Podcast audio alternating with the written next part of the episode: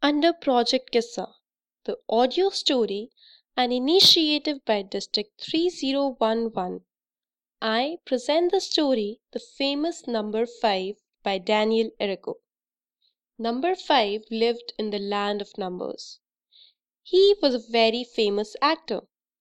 Everyone had seen Number 5 act all over the world. Everywhere he went, people shouted, There goes Number 5, the most famous actor in the world. he had played a wanderer in the desert. He had played a warrior in a great battle. He had even played a monster so scary that one of the other members fainted.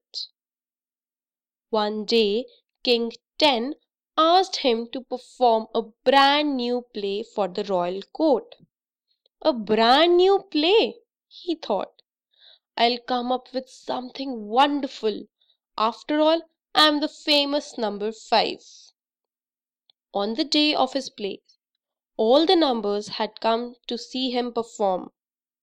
When the curtains rose, he came out dressed as a doctor and began acting. I have seen you act as a doctor before, said number one.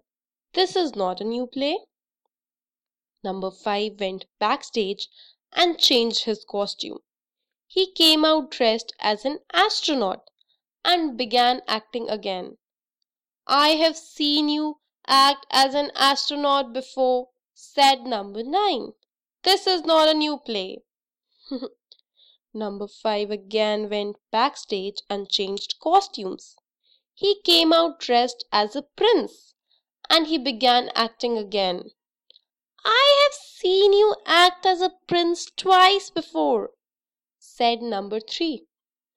This is definitely not a new play. Number five went backstage and began to get sad. What would number five do now? Everyone has seen him act so many times. He walked onto the stage without any costume at all and began acting like himself because he had no characters left to play. No one said a word. When he was done, the audience cheered the louder than ever they had before. King Ten cheered the loudest. Of all the times you have seen you, we like the best of all the tonight. They said the famous number five made them happy by being himself, and he had never felt so proud that he was feeling right now.